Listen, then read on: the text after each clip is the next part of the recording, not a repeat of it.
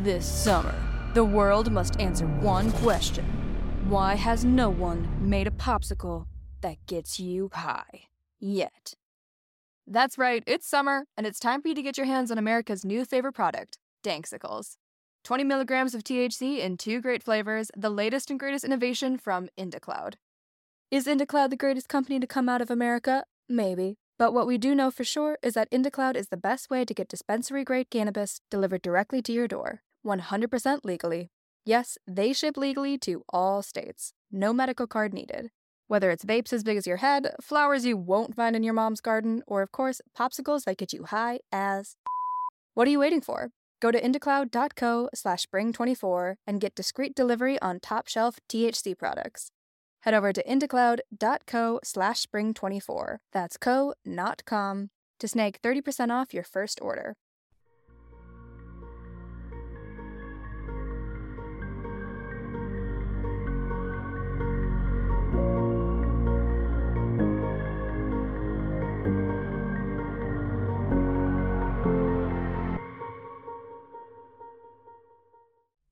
Everyone, my name is Nikki Young, and this is Serial Napper, an international true crime podcast.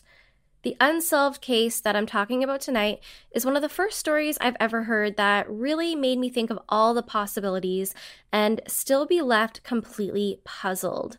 It's a wild story, and it's one that I'd like to chat about on our month end true crime Zoom chat. This is the story of 23 year old Amy Lynn Bradley, who completely vanished while on board a Royal Caribbean cruise ship in March of 1998. We're talking about a giant cruise ship here that was in the middle of the ocean. So there are limited possibilities to where she could have gone, while all of the passengers on board could either be a witness or a suspect. But several really strange events that have occurred over the years have continued to spark rumors as to what may have really transpired. Nonetheless, what happened to Amy on the ship remains a mystery, still to this very day. A little background on Amy before we jump into the facts of the case. Amy was born on May 12, 1974, in Petersburg, Virginia, to her parents Ron and Iva, and she was the eldest of two. She had a younger brother named Brad. And yes, that means her brother's name was Bradley Bradley. And I have no idea why anyone would choose to do this to a child, but they did. She was very close to her family, and in particular to her brother Brad. The pair were really more like best friends. They did everything together. Her family described her as very friendly, very outgoing. She made friends very easily and always made sure to make other people feel included. She was described as being 5 foot 6, 120 pounds with an athletic build. She had short brown hair, green eyes, and several notable tattoos, including a Tasmanian devil spinning a basketball that was located on her shoulder. She also had a tattoo of the sun on her lower back, a Chinese symbol on her right ankle, and a gecko lizard on her navel. She also had a belly button ring. This is all very important information because as of 2022, Amy is still missing. Amy was well educated and had graduated with a degree in physical education from Longwood University. She was extremely athletic and in very great shape. In fact, she had a free ride to university due to having a scholarship in basketball. Beyond that, she had worked for many years as a lifeguard, and she was a very strong swimmer, which will become important to our story later. Even though she could swim, she had this fear of open water. And trust me, I get it. It's not really the water or the idea of drowning that's scary, it's the vastness of the water and all of the potential creatures inside of it. So, when her parents asked her if she'd like to join them for a cruise, at first she was reluctant. It took quite a bit of convincing, but she was going to be starting a new job at a computer consulting firm soon. So, she thought this would be a nice way to get some downtime before she started working full time. Amy was 23 years old when she joined her parents and her brother Brad for the cruise ship vacation. The family boarded the Rhapsody of the Seas on March 21st, 1998, in Puerto Rico, and the ship would travel all the way to Aruba, then to Curacao in the Netherlands. Seeing as how they were from a fairly small city, this was going to be the trip of a lifetime. And I think it's so lovely that her parents wanted to spend some time vacationing with their two adult children. It just goes to show how great their family dynamic was. The trip started out fantastic. The family was having a blast. On March 23, 1998, the third day into the cruise, was the night before Amy would disappear. During the day, the family rented a Jeep and toured around Aruba, enjoying all of the sights off the ship. Later that evening, the family had a beautiful dinner together, but Amy's father, Ron, would recall of a weird interaction that they had with the wait staff during the dinner. There were three waiters who seemed to take a special interest in Amy. And when Amy and her brother Brad decided to take off early from the dinner and head to the disco on the ship, the waitstaff asked Ron where she had gone to. When Ron asked why they were looking for her, reportedly, they said that they wanted to take her to a local bar called Carlos and Charlie's, which is the same bar in Aruba that Natalee Holloway would disappear from much later in 2005. At the time, Ron kind of shrugged the comment off, but it would become notable later. As I mentioned, while their parents finished up dinner, Amy and Brad decided to keep the party going. So they enjoyed the rest of the night partying at one of the nightclubs that was located on the ship. So I've only been on one cruise in my entire life, and it was from Miami to Jamaica. And we stopped in two ports in Jamaica. The way it worked was we got maybe five or six hours to explore wherever we had docked, and then we had to get back on the ship. All evenings were spent on the ship while we traveled from the port to port, which was fine because there was always fun events happening. There were restaurants open, drinks flowing, pool parties. Cruises are just an absolute blast. So I assume it was similar to the cruise that Amy was enjoying. A quick Google shows that the Rhapsody of the Seas cruise ship has at least seven different bars, in addition to the numerous restaurants that you can enjoy. There's also two massive pools. There's whirlpool tubs, spas, fitness centers, game centers, and so much more. Honestly, you don't even have to leave the ship to have a good time if you don't want to. So, Amy and her brother Brad are having an amazing time drinking and dancing at one of the nightclubs, and they're even hanging out with some members of the ship's band. The band was called the Blue Orchid. Amy is seen dancing with the bass player, Alistair Douglas, who goes by the name Yellow. The pair danced the night away, and they were even videotaped repeatedly by a camera person who is producing a promotional video for the cruise line. So, we know that Amy did not get off the ship in Aruba. Instead, she spent her evening dancing at the disco on board.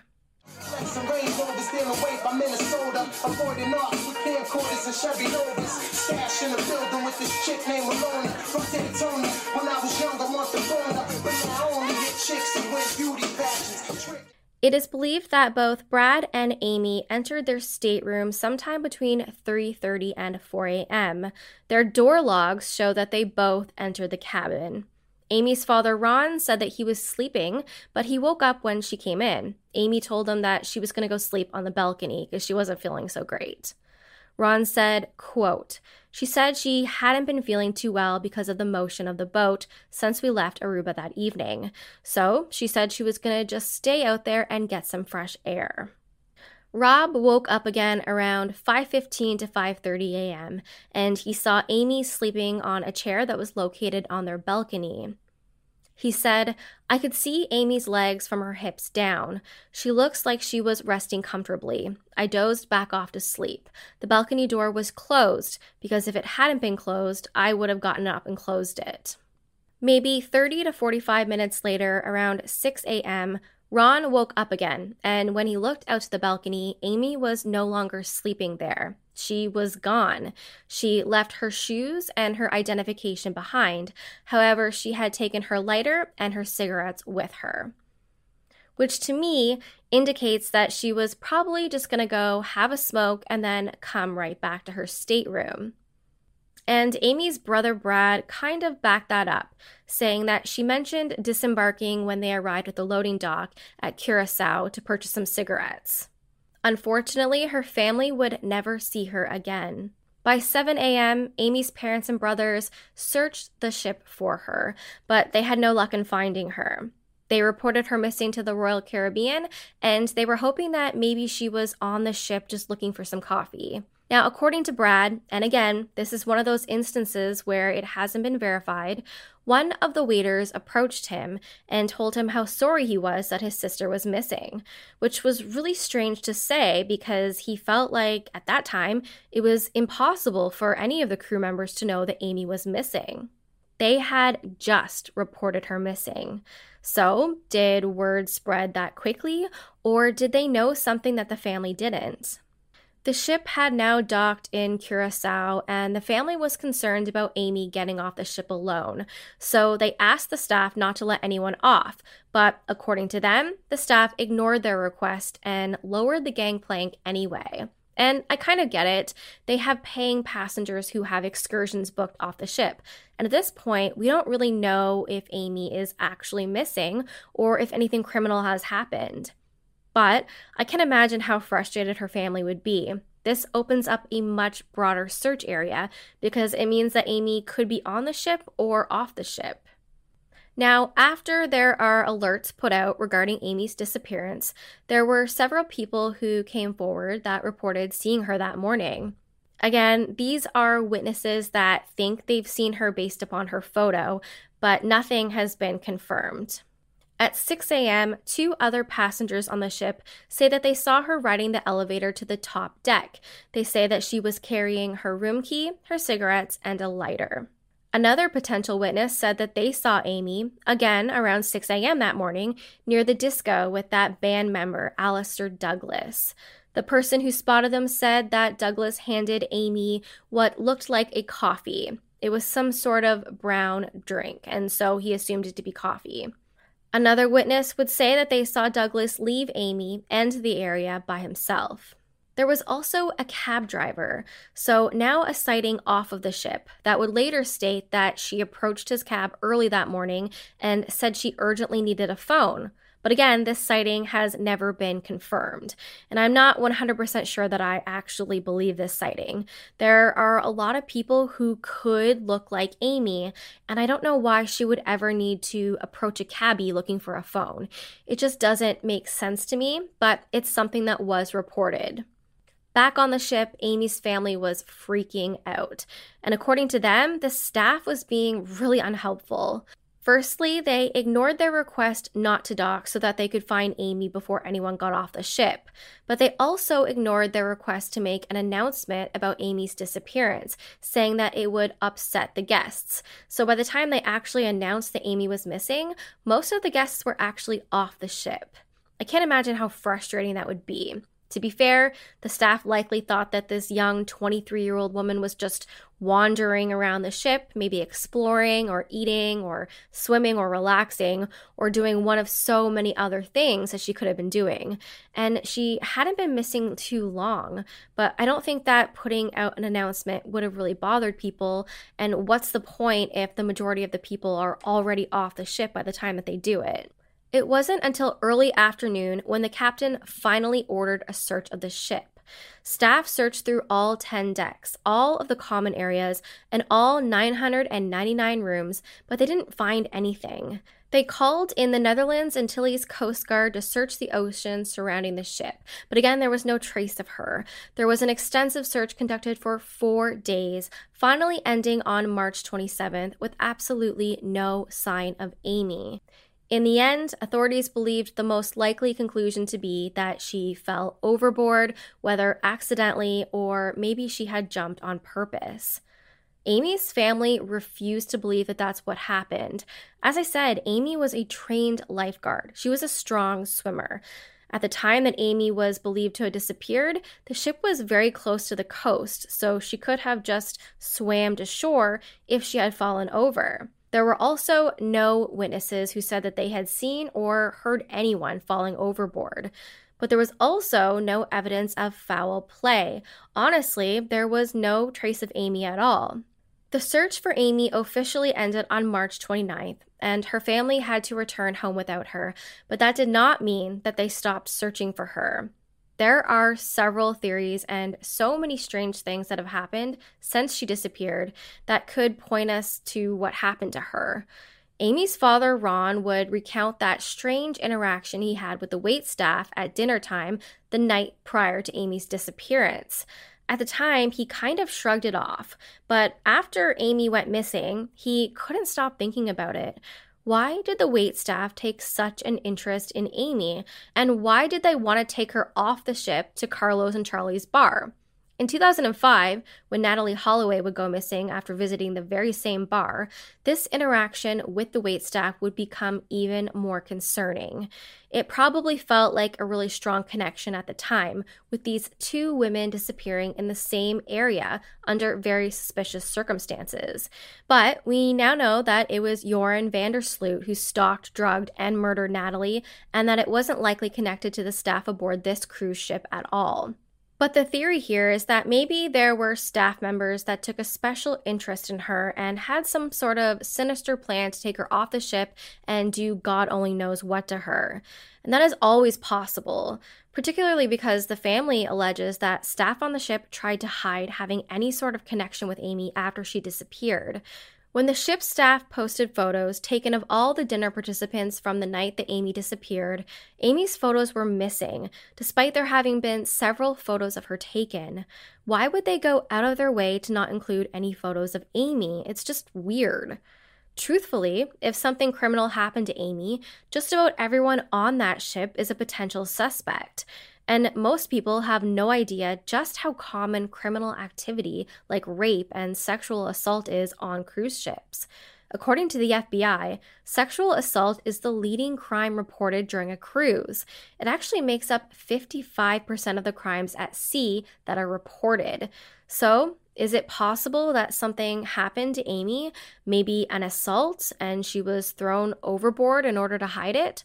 Some people think that's exactly what happened, whether it was a crew member or another passenger. One of the most well known suspects being Alistair Douglas, the band member that Amy was seen dancing with all night.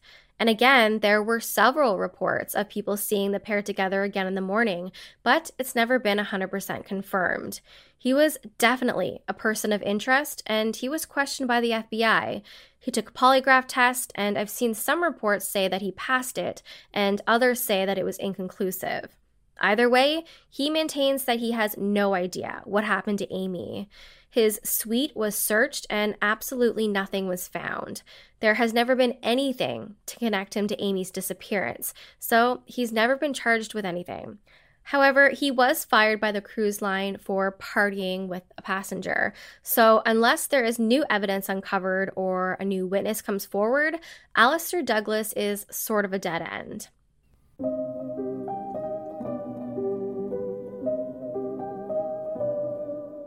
My family is getting ready to make a big move across the ocean to a place where English isn't the spoken language. This isn't my first rodeo, so I'm making sure I'm fully prepared by learning the language ahead of time. Sure, I know I can use an app once I get there, but you'd be shocked by how much gets lost in translation. I want to talk like a local, which is why I'm excited to use Rosetta Stone, the most trusted language learning program available on desktop or as an app. Rosetta Stone truly immerses you in the language you want to learn and has been a trusted expert for 30 years with millions of users and 25 languages offered, including Spanish, French, Italian, German, and more. Rosetta Stone helps you to think in the language you're learning using an intuitive process that's designed for long term retention. Their built in true accent feature gives you feedback on your pronunciation so that you're easily understood by native speakers. They have convenient desktop and app options, so you can learn on the go. And they offer a lifetime membership that includes all 25 languages at an incredible value. And now you can save even more with 50% off. Don't put off learning that language. There's no better time than right now to get started. For a very limited time, Serial Napper listeners can get Rosetta Stone's lifetime membership for 50% off. Visit rosettastone.com slash today. That's 50% off unlimited access to 25 language courses for the rest of your life. Redeem your 50% off at rosettastone.com slash today today. Sunnier, warmer days are almost here. Why not get a head start on looking and feeling your best this summer by trying something new like Factor's no prep, no mess meals that are ready to eat in just two minutes? Get a helping hand to meet your wellness goals with Factor's chef crafted meals that include different nutritional options like Calorie Smart, Protein Plus, and Keto. Healthy meal planning has never looked so good with Factor's fresh, never frozen meals that are also dietitian approved. No matter how busy you are, Factor can help kickstart and maintain a new healthy routine by making it easy to enjoy nutritious meals on the go. Plus, you'll never get bored eating the same thing every day because they offer 35 different meals and more than 60 add ons to choose from every week. We're talking restaurant quality meals that feature premium ingredients like filet mignon, shrimp, and blackened salmon because eating healthy doesn't have to be boring. Personally, I love not having to overthink what I'm going to eat every single day because that's half the battle. And I don't have to bother with shopping, prepping, cooking, or cleaning up. But the best part is, these meals are delicious with ingredients you can trust. Crush your wellness goals this May. Head to factormeals.com slash napper50 and use code napper50 to get 50% off your first box plus 20% off your next month. That's code napper50 at factormeals.com slash napper50 to get 50% off your first box plus 20% off your next month while your subscription is active. Five months after Amy's disappearance from the cruise ship comes our very first reported sightings. And again, these have never been confirmed. These are people who claim to have seen Amy, so you have to take this with a grain of salt.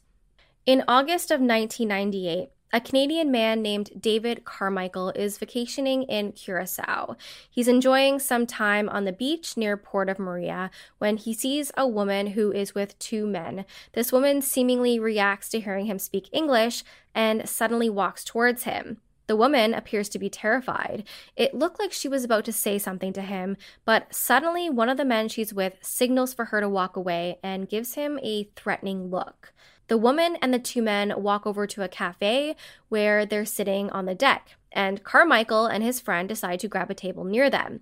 He says the woman continues to stare at him as if she's trying to get his attention.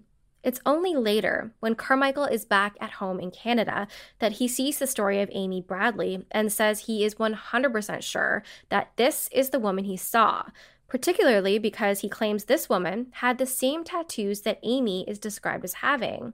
He called the FBI and Amy's family right away to tell them what he saw, and he's worked with them a ton to try to confirm his sighting, including passing a polygraph and doing multiple interviews. But unfortunately, this information did not lead any further. They were never able to track down this woman. However, it did give Amy's family hope that she could still be alive, and this would only be the first potential sighting. Just five months later, in January of 1999, a Navy petty officer claimed to have encountered Amy in a hotel in Curacao called the Stellaris Hotel. So, again, another sighting in Curacao where the cruise ship was docked when she disappeared. And reportedly, this hotel is located in very close proximity to where the cruise ships typically dock. According to this man, he was sitting at the hotel bar and a woman approached him, recognizing him as an American. She told him that her name was Amy and that she was being held against her will, and she asked if he could help her. The naval officer didn't understand the significance, and he basically just told her to go to the ship that was docked five minutes away. Again, the woman tried to persuade him that she needed him, but he just wasn't getting it. He didn't know who Amy Bradley was or that she was a missing person. Then, two men approached the woman and demanded that she go upstairs. The officer kind of shrugged it off, but he didn't know who she was until he saw her photograph on the cover of the July 2001 edition of People's Magazine. The hotel he was at was off limits to US military personnel, and it was known to be somewhat of a brothel. So the officer didn't come forward with this information until after his retirement for fear of repercussions. Obviously, this is far too late for anything to have been done. So, again, we cannot confirm this sighting. But again, this gave the Bradleys hope that their daughter was out there somewhere alive, which unfortunately provided an opportunity for people to take advantage of that hope. In the fall of 1999, Iva and Ron received an email from a man named Frank Jones. He claimed to have information regarding where their daughter was. He said that Colombian gangsters were holding Amy hostage in Curacao, but that he was a former U.S. Army Special Forces officer and he had a team of ex Army Ranger and ex Navy SEALs ready to go in and save her. Sounds like a wild story, right? Well, the Bradleys fully believed in him and they trusted him, mostly because he was feeding them a ton of information. And he really did have these military friends who were in Curacao working for him. He said that he had found an eyewitness, someone who had recently seen Amy in person. This witness was a cook and had perfectly recalled Amy's very unique tattoos. But they had also recalled hearing Amy sing a lullaby that her mother, Iva, used to sing to her when she was little. So, talk about pulling on a mother's heartstrings. He provided them with a series of reports on the latest sightings of their daughter, and you can only imagine how hopeful and grateful they must have felt at this point, like having their daughter home with them was just within their reach. Frank told her parents that he had sent two of his soldiers to Curacao to find Amy's current location, However, he said he needed more money to actually be able to rescue her and get her back to the States. At this point, the Bradleys got a little suspicious and they asked him for proof that Amy was actually alive, that they knew where she was, and that they were actually going to rescue her. And that's what's really disgusting here is Frank found a woman who looked very similar to Amy and sent them a photo of her. So, the Bradleys sent him around $210,000 to bring their daughter home. $24,000 of that came from their own pocket, plus an additional $186,000 came from a fund that was set up for Amy's search by the nation's Missing Children organization. After they sent the money, Frank told them to fly to Florida and wait for further instruction. The Bradleys stayed at a hotel in Florida for a whole week before discovering that the entire thing was a scam. One of the men that was situated in Curacao, one of those hired soldiers, became suspicious of Frank. He was being fed the same story by this Frank guy that he was supposed to be watching a house where Amy was being held hostage. However, during the whole time that he was surveilling the home, he never once saw Amy.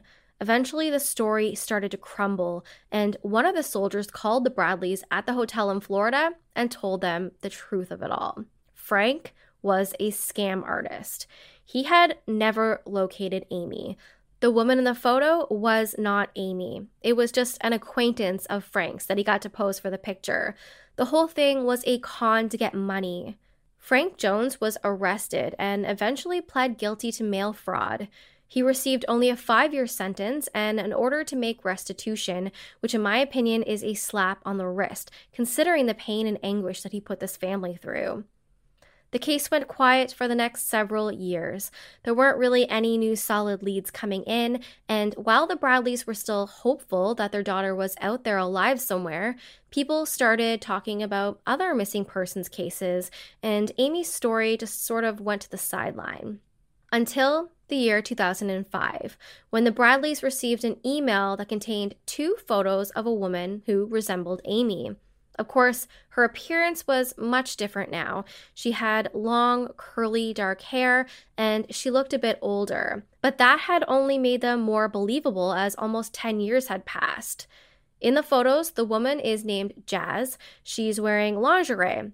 She looks kind of distressed, and she's seen posing on a bed. The creepy part is these photos were found on a website that advertises all inclusive erotic vacations costing around $2,700, offering free access to sex workers included in the package. For this reason, Amy's family believes that there is a strong possibility that Amy was taken off the ship that morning and sold into the sex trade industry. At first, it was really difficult for them to recognize Amy in the photos because the woman has this completely different demeanor and just this sad, tormented look on her face. But the family hired an independent forensics expert, and he told them that the picture was a perfect match for Amy. And again, of course, that is very subjective evidence. There has never been any definitive proof that either of the photos were of Amy. So have a look and let me know what you think. That same year, in 2005, a woman named Judy Maurer was on vacation in Bridgetown, Barbados. While she was in a bathroom stall, she heard two men and a woman enter the restroom and loudly begin to argue. So she waited for a few minutes for the men to leave before exiting her stall. When she came out, she found a woman at the sink. She said this woman was very upset, and the woman told her that she was Amy and she was from Virginia. Judy noted that this woman looked just like those two racy photos that were found online, where the look-alike had the long brown curly hair. Seconds later, the two men re entered the bathroom and forcibly removed Amy from Virginia.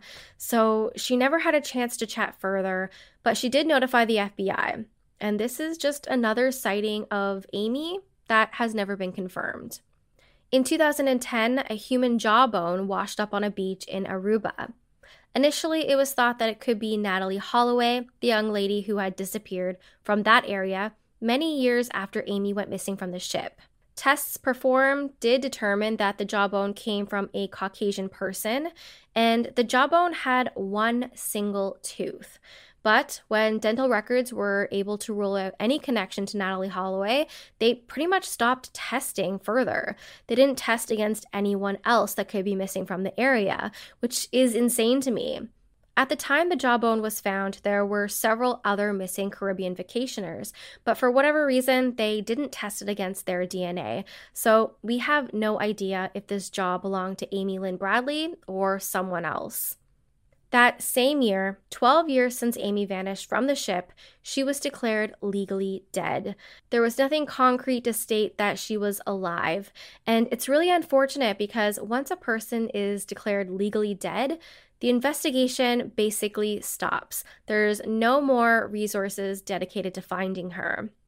While there is no active investigation, the Bradleys still hope that one day they will find out exactly what happened to Amy. They firmly believe that she did not fall overboard, that she didn't jump, and she wasn't pushed. They believe that she was taken off the ship that day and likely sold into human trafficking. Their hope is that she is alive and will someday return home to them. Amy's mother, Iva Bradley, said, quote, I just want people to know that when girls disappear outside of their country, they're disappearing for a reason. Sex trafficking is so alive and well, it would absolutely blow you away. We believe with every fiber in our being that someone took her and we want her back.